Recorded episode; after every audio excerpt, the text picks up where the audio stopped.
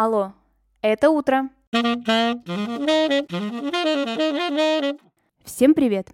Меня зовут Ксения Родионова, и вы слушаете ежедневный утренний подкаст «Алло, это утро». С понедельника по пятницу я здесь рассказываю о дне в истории. Прошлом, настоящем или будущем. Смысл подкаста очень прост. Новый день, новая история. И сегодня это история про День знаний.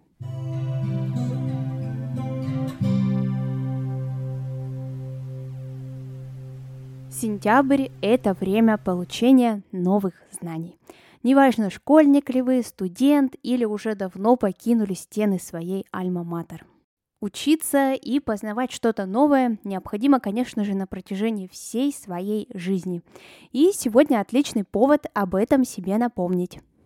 На большой территории постсоветского пространства, да и вообще во всем мире, сегодня отмечают День знаний. Но не всегда начало учебного года в России было 1 сентября.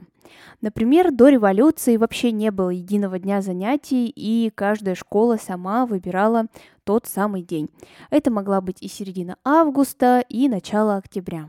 Ну и в Советском Союзе 1 сентября тоже было закреплено не сразу. Только с середины 30-х годов прошлого столетия начало учебного процесса было решено сделать единым. День знаний официальным праздником стал в 1984 году. И с того времени вошли в нашу привычную жизнь линейка, букеты учителям, первый звонок и белые банты. В своем телеграм-канале «Алло, это утро» я оставлю ссылку на газету под знаменем Ленина со статьей об организации учебной работы и внутреннем распорядке в начальной, неполной средней и средней школе. Там можно воочию увидеть, что 1 сентября стало началом учебных занятий во всех школах СССР.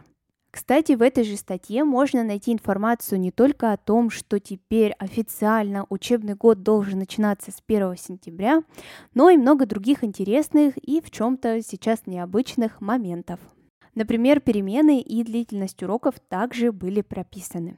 Урок 45 минут, а перемены от 10 до 30, в зависимости от того, какая это перемена по счету.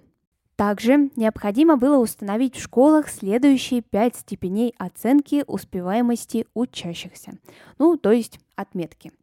Единица – это очень плохо, двойка – это просто плохо, три – посредственно, четыре – хорошо и пять – отлично. Всем нам, конечно, такая система оценивания очень хорошо известна. В СССР образование стало доступно всем детям, ну а также еще и взрослым людям, которые не смогли получить образование в должное для того время. Для этих взрослых свои двери открывает вечерняя школа – по постановлению Совета народных комиссаров СССР требовалось положить в основу образования строгое соблюдение дисциплины, вежливое отношение к преподавателям, товарищам и старшим, привитие культурных навыков, бережное отношение к школьному и общественному имуществу, а также меры решительной борьбы с проявлением хулиганства и антиобщественными поступками среди детей. Все в то же время, в конце 80-х годов прошлого столетия, был экспериментально введен 11 класс в школе. Попытка оказалась настолько удачной, что уже вот практически 40 лет Россия обучает детей в таком режиме. А до этого начальное звено состояло из трех классов. В настоящее время каждый гражданин Российской Федерации обязан получить основное общее образование. Это 9 классов. А вот дальше продолжать обучение или нет, это уже каждый человек решает самостоятельно. Причем образование можно получать как в школе, так и дома, но тогда уже ответственность берут на себя родители. Как же они смогут обучить своего ребенка? Наш мир настолько огромный, и у каждой страны свои правила. Это касается и дня начала учебы, дня знаний.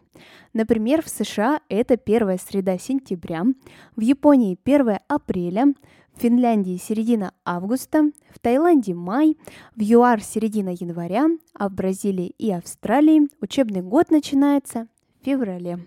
Я поздравляю вас с этим замечательным праздником. А выпуск подошел к концу.